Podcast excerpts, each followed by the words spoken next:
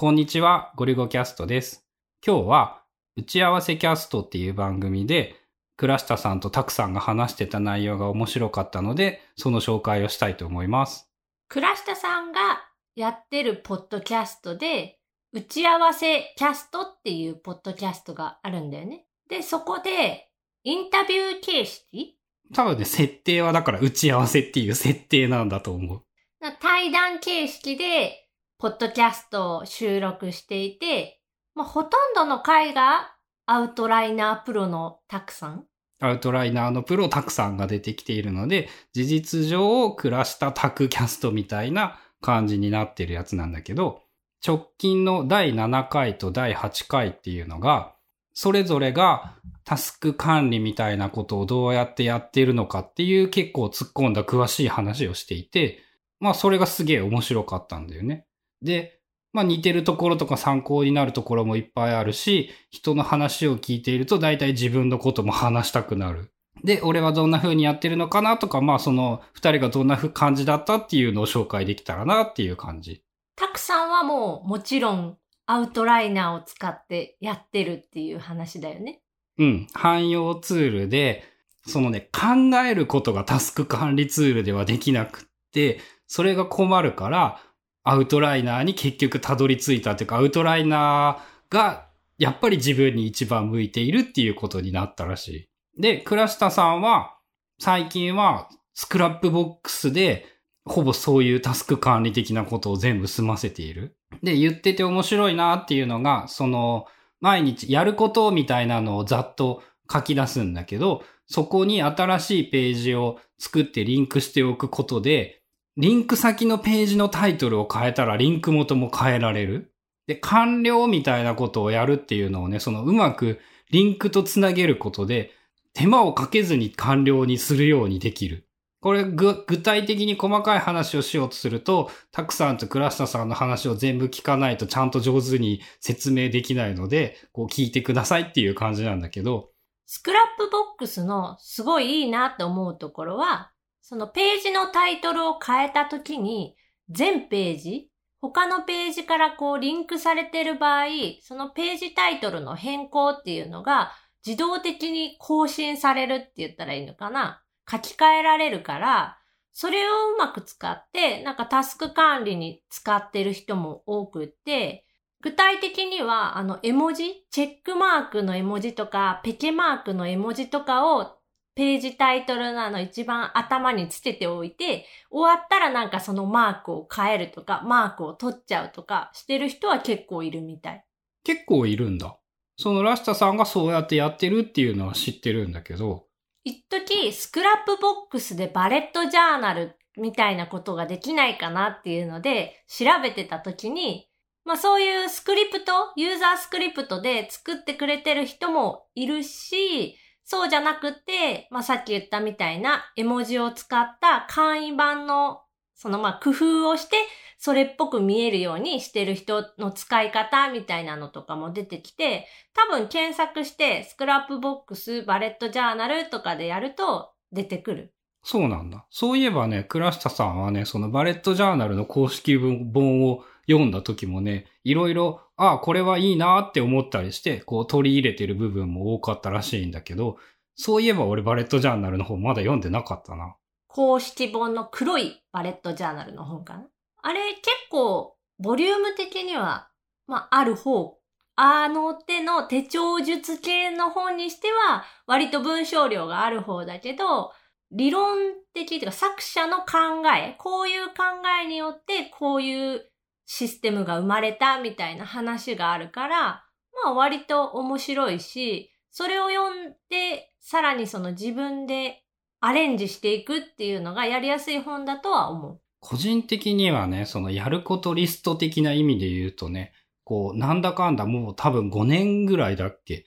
タスクシュートという仕組みを真似するようになってから、こう、まあ、それを俺なりにこう使っているっていう感じなんだけど、なんだかんだやっぱそれが便利なんだけど、でも、 Scrapbox に、その TaskChute として作ったも、使った記録っていうのはね、そのままではぶっちゃけ全然上手に使えんくってさ、それをうまく使うには Scrapbox しか今のところ思いつかないんだけど、でも TaskChute に書いたものを Scrapbox にメモろうと思ったらアナログにコピペするしかないっていう。これをね、どうにかうまいことをもうちょっと自分の中で上手な手法が確立できたら、こう、 TaskChute Scrapbox 仕事術みたいなのができそうなんだけどさ、そこが難しくってね。春菜の場合は、考え方としては多分同じことをやってるんだけど、実際どうやってるかっていうと、今現状は Scrapbox は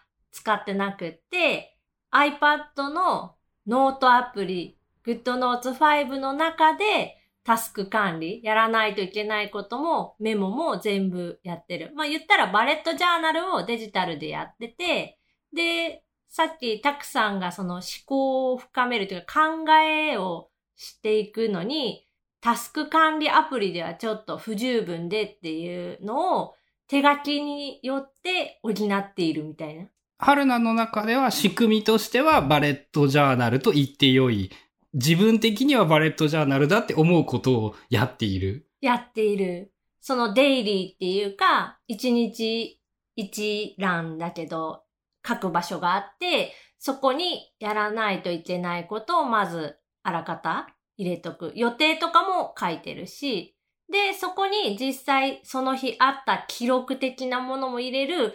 考えついたアイディアとかも入れる、で、さらに GoodNotes になったことによって、写真とかも入れやすいし、あと別ページを作る。別のノートを作るとか別ページを作るっていうのがすごく簡単だから、あ、これはもうちょっと深く考えていきたいな。例えば iPad 活用でセミナーをやりたいとか、iPad の動画を作りたいみたいなことでアイディアが思いついたときは、それ専用のページに移して書いていくっていう。うん。やっぱね、俺その、使いこなすっていうか、使ったものを上手に利用する、整理整頓するっていう用途においては、こう圧倒的に Scrapbox な気がしてさ、それをめっちゃ使ってて、この前とかでもその、もうイベント開催慣れてきてね、イベント開催って大体 Scrapbox の過去の履歴を使えば、苦もなくその手順書でありつつ、やったことリストになるみたいなのが作れるようになってきて、そういう意味では Scrapbox はなんかタスク管理のもう一個先ぐらいのことをなんかにすごい役に立っているんだけど。最近 Scrapbox ちょっともう一回改めて使ってみようかなって思って、きっかけはアベンジャーズのシリーズ映画の時系列を順番に並べて、そこにそれぞれリンク貼って、自分が見た時の感想とか、出演してる俳優とかの名前を入れたりして使ってて。そういうさ、そういう意味での整理はやっぱ Scrapbox すごいんだよね。その横と縦が上手に組み合わさるっていうか、アウトライナーはどう頑張っても縦にしかならんからさ。で、他のツールもやっぱ基本的には縦にしかならない中、横に広がるくせにちゃんと整理ができるっていうか、そこはやっぱすごいよね。よく Scrapbox の説明とか本、活用本みたいなので言われてる、並列すべての情報が並列だからこその良さみたいな。階層がいい意味でも悪い意味でもないみたいな。あれはすごい使ってみないとでも実感できないというか、説明されてもなんかそれがどういいんだろうっていうのはあるんだけど、実際やってみてハマるとすごい楽しいし、面白い。で今までその映画見た記録とか全部エバーノートに入れてた。ファストエバーとかで、その見た瞬間にタイトルと星5つでなんか何だ、何評価かとか感想を軽く入れて送ってたんだけど、もうそれを今せっせと Scrapbox に 移行中で。 Evernote だとやっぱさ、1個のファイルに突っ込むしかできないっていうところだよね、多分。違うのが。今まではその見た映画の記録ノートブックみたいなところに全部入れてて、まあ見れるんだけど、後からなんかたまたま目に入るとか、なんかで出てくるみたいなことがほぼほぼなくって、あれいつ見たんだっけとか、前見た時どういう感想だったっけって自分でさ、検索しないと出てこなかった。でも Scrapbox の場合、別のページからリンク貼ってたり、そのページからさらにリンク貼ってるその2個先っていうんかな？リンク先のさらにリンク先にこうあると、下の関連で出てくるから、目に入る確率も高くって、そのさ、アベンジャーズの整理についてめっちゃ思うのがさ、アベンジャーズってすごい難しいのが、いっぱいシリーズがあって、作品は時系列っていうか、作品に時系列があるんでしょ？この時代に起こったこと、そこから3年後の舞台、その5年後の世界みたいな。そう、マーベルのアベンジャーズシリーズっていうので、全部世界が繋がってる設定なんだよね。で、まあ何年に公開された映画でっていうのはあるんだけど、それとは別で、この映画の後の話がこれで、これで、これで、みたいな。で、整理整頓するときに1ページは時系列に各作品へのリンクを貼るページがあって、そこから作品をクリックするとそれぞれの作品のページに飛べるっていうのは多分意外とその作品ページ簡単に作って並べ替えがサクッとできるっていうのは意外とないよね。で、それが気に入って春菜は映画をもうそっちに移し替えようってなったんでしょ。一番最初スクラップボックスを始めた時に、その何から始めたらいいかよくわかんなくって、映画のや、記録ノートみたいなの作ってみたらってやった時は、単体っていうの？一本の映画のタイトルに、その作品名とか、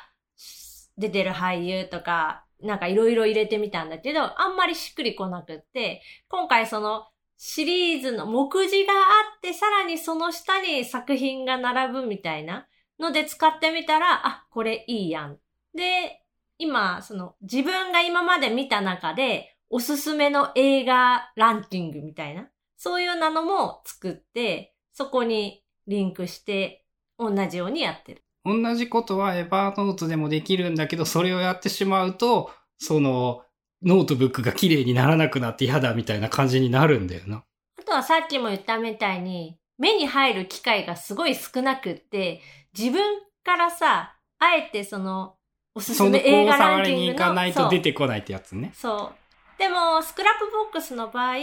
別のところから、なんか、意図しないところから急につながる可能性みたいなのがあって、ああ、これは面白いかもなと思って、今せっせと300ぐらい写されて、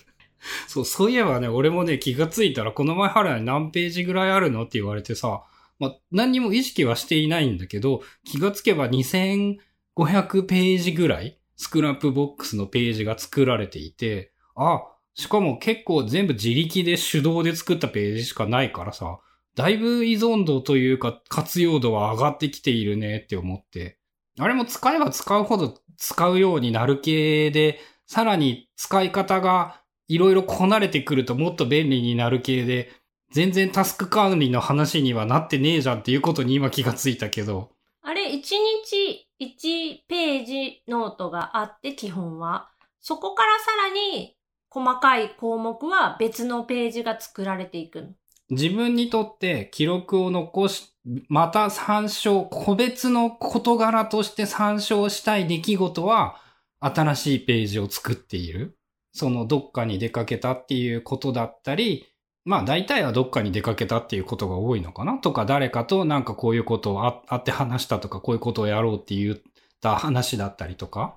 例えば、今日やらないといけないことっていう、まあそういうタスクも、 Scrapbox の中にもちろん書く。全然書かん。あそれはもうタスク、まあ TaskChute Cloud に書けばよくって、今日やったことで特別なことしかタスク、あー Scrapbox に書いてない。やったことの記録もその Scrapbox には書くものと書かないものがある。うんとね、基本的に俺がね、日常でやってることって3分で終わるような出来事をできるだけ組み合わせるっていうことを、そのブログを3行書くみたいな感じでさ、っていうことを、こうメインにしているので、一個一個記録を書いていたら量が多すぎて見返しにくい。全部見たいんだったらその TaskChute の記録を見ればいいじゃんっていうことになってしまうので、そうじゃない、こう、出来事だけ Scrapbox に書くってしている。じゃあ、食事の記録？お昼ご飯これで、夜ご飯がこれで、みたいなのは入ってる。入ってる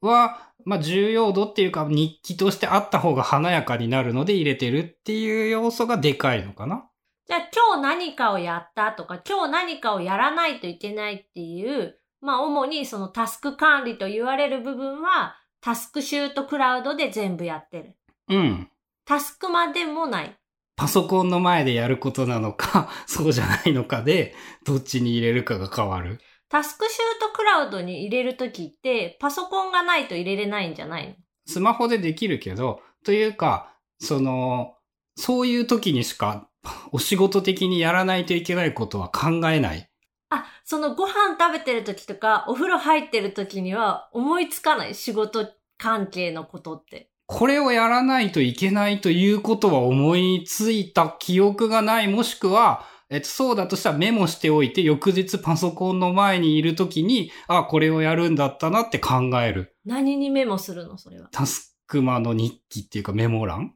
で、次の日にそれを全部見るので、そこでやらないといけないことがあったら、タスクシュートにそのこれをやるみたいに書く感じじゃあ、一時受けの、その、インボックス的な役割は全部タスクマのメモ欄ってこと？うん、多分ね、99.9%ぐらいはそうだと思う。で、次の日に、前日のタスクマを見返してるんだって。前日のデータをそのエバーノートに送って、そこで一覧で並ぶので、それを見ながらやることとか日記とかメモとかを整理しているのが割と一日の最初の方にやるようにしている。から特にその、なんか、あれをやらないとな、みたいなことはないっていうのか、思いつかないっていうか、なんか何々について考えようとか、明日はこれをやろうみたいなことは、明日はこれをやろうはね、なんか俺最近の人生で限りなくなくなってきていて、そこはもうちょっと考えようかなって思うようになった。なんか、隣でいろんなことやってても、全然やり方ってお互い違うんやね。うん、もうちょっとね、自分の中でもね、その打ち合わせキャストで聞いた話っていうのが、だいぶ、ああ、真似したいなってことがいっぱいあったから、それを真似して、こう取り入れられることを取り入れてまとまったら、もうちょっとこの話は掘り下げたいなって思います。ポッドキャストでもいいんだけど、そういうのを具体的な画面付きでやっぱ見たいかもしれない。それね、YouTube 用にっていうのも考えているっていうか、一番自分的に相性がいいなと思うのはそれなので、そこは上手に喋って YouTube にもできるようなのを目標にしてやってみたいなって思う。なんかある一日のその流れみたいな、朝こうやって、これを開いてこうやって、次にここで実際こうやって、みたいなのが見れたら面白いかも。まあ、その、ポッドキャストっぽく喋ってならうまくできるかな。最初にこれやって、これやってっていうので。ということで、途中は Scrapbox の、で映画を整理すると楽しいよっていう話になったりもしたんですが、タイトルは打ち合わせキャストが面白かったよっていうのと、まあ、タスク管理の手法みたいなのは、いろんな人の話は面白いですね。まあ、タスク管理は100人いたら100種類のパターンがあるっていう例のやつですね。ですね。まあ人のやつ取り入れると、やっぱ学べることは多いからね。真似したくなることは。100%真似はできないけど、あ、いいなってネタはいっぱいあって、俺ね、そのタクラスタさんがやってたウィークリーみたいなページっていいなと思って、それも真似したいと思っていて、うまく真似できたら、そういう話もしたいと思います。ということで、え打ち合わせキャストっていうポッドキャストの最近のやつが面白かったぞっていうお話でした。